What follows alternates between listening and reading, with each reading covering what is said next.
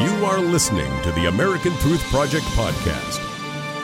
So anyway, Barry. Yes, ma'am. You've been talking to the insiders who Yes. are literally sitting with um, candidate Trump, Mr. Trump, uh, right now at Trump Towers, and uh, you found out that he's going to make a major speech tomorrow. Tell us what he's going to be talking about. Yeah, I've just been uh, communicating well with Dr. Walid Phares, who, as we all know, is Donald Trump's lead foreign policy advisor. There's going to be a major address by Trump tomorrow.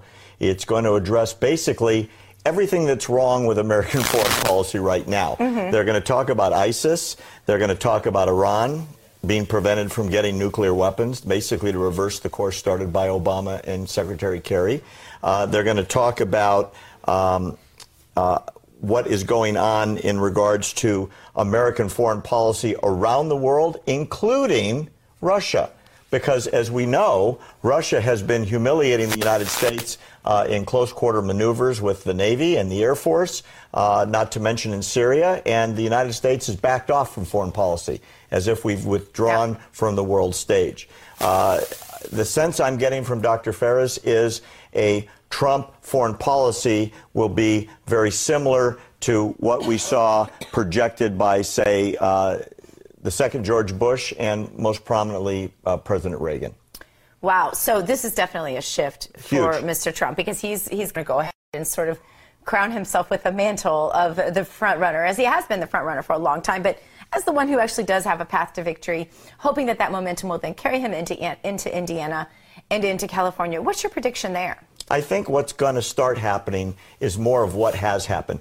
Although there are mixed messages coming out of the Trump camp, there's a tremendous pressure as Trump starts to address Hillary instead of Kasich and Rubio and Cruz and everybody else, Right. you know, Carson and and so forth along the, the preceding months, that he has to act more presidential. Interestingly, Trump is pushing back and saying, hey, being Donald Trump is what got me here Yes. this personality And a lot of the way I've that. projected it and the way I've communicated it is what's got me here. Uh, as we talked about on the break, Dr. G, I think the big thing that hasn't happened on the national stage between the GOP and the Democrats is Hillary's been having ping pong balls thrown at her by Bernie Sanders.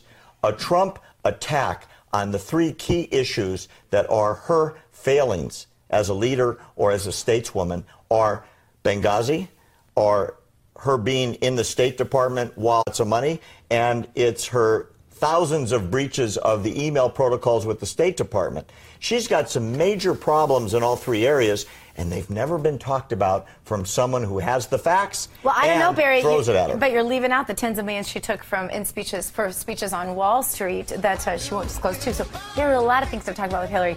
This thing's going to get even more interesting. Barry Nussbaum, thank you so much for being with us. You can find him at findbarry.com. Now, as you know, our show's audience driven, so let us know what you want to talk about, and we'll try to get to it. Thank you so much for joining us here on Election Night at America Trends. Stay with us next time. Till then, you keep trending America. Good night.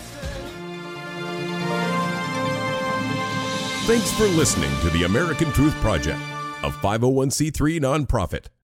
Please subscribe to our podcast and follow us on our social media channels to stay plugged in to the truth.